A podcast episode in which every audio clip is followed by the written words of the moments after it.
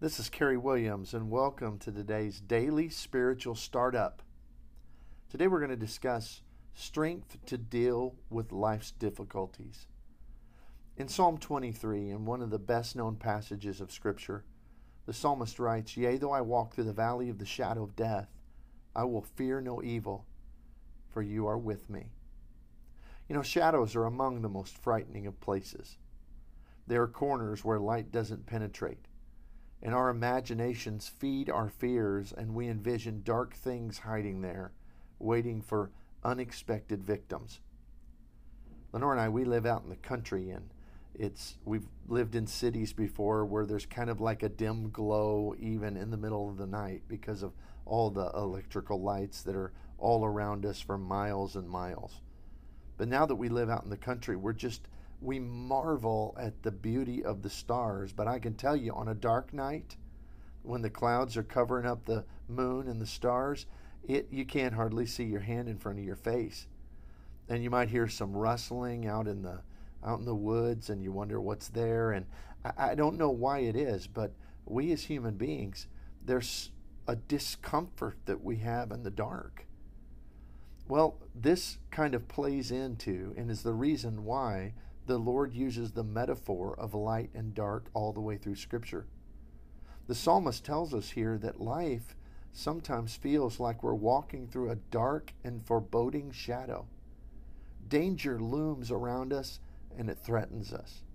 We feel afraid, we feel vulnerable as we look into the gloom and we wonder what predator waits us there.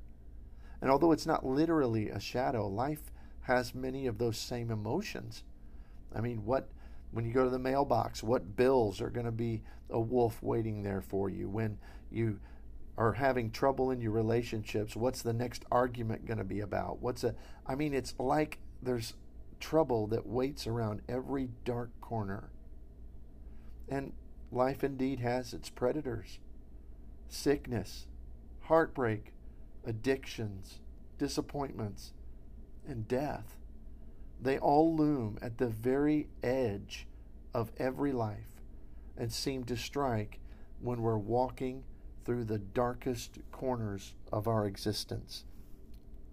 But this old familiar psalm assures us that we do not walk alone. Whether we are walking in the sunshine of the shadows of life's deepest canyons, God will go with us. He's holding our hand and He's watching over us protectively. And just like that old poem, Footsteps in the Sand, where he talks about the looks back on his life and he sees his life represented on the sand of the seashore by two footprints, sets of footprints, him and the Lord's walking hand in hand. But then he says, Lord, why is it that when life was at its worst, that there's only one set of footprints? Did you leave me when life was at its hardest? And the Lord says, no, my son, it was at those times that I carried you. So it indicates for us that it's at these lowest tough times that God is most with us. It is then that He guides us, that He protects us, and indeed, He is fully our shepherd in the most powerful sense of the word. So today, I pray that as you go throughout your day, if you face sun, sunny fields or if you face shadows, that you remember the Lord is your shepherd in good times and bad, in joy and in difficulty.